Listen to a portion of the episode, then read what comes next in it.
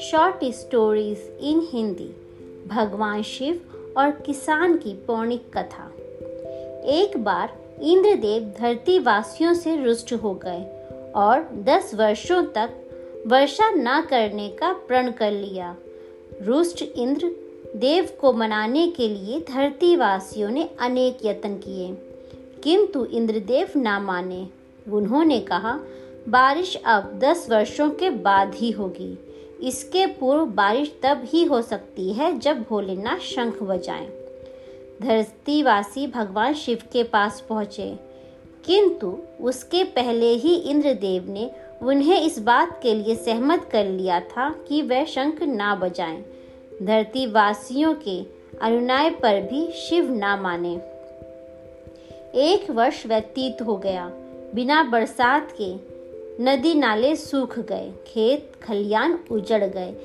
किसानों ने खेतों में काम करना बंद कर दिया। किंतु एक किसान ऐसा था जो प्रतिदिन खेत में जाकर हल चलाता। एक दिन भगवान शिव माता पार्वती के साथ वायु मार्ग से जा रहे थे। उन्होंने सूखे खेत में किसान को काम करते देखा तो चकित हुए। वे वेश बदल कर उसके पास पहुँचे और बोले, अगले नौ वर्षों तक बरसात नहीं होगी।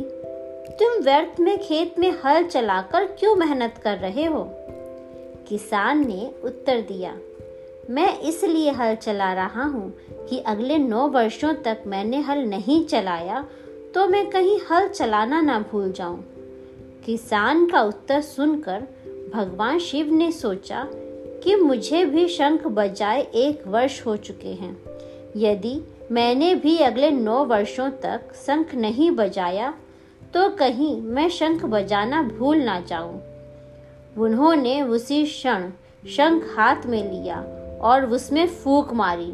शंख बज उठा और शंख बजते ही बारिश होने लगी। इस प्रकार एक कर्मठ किसान की वजह से धरती फिर से पानी से लबलबा गई। और पानी से भर उठी।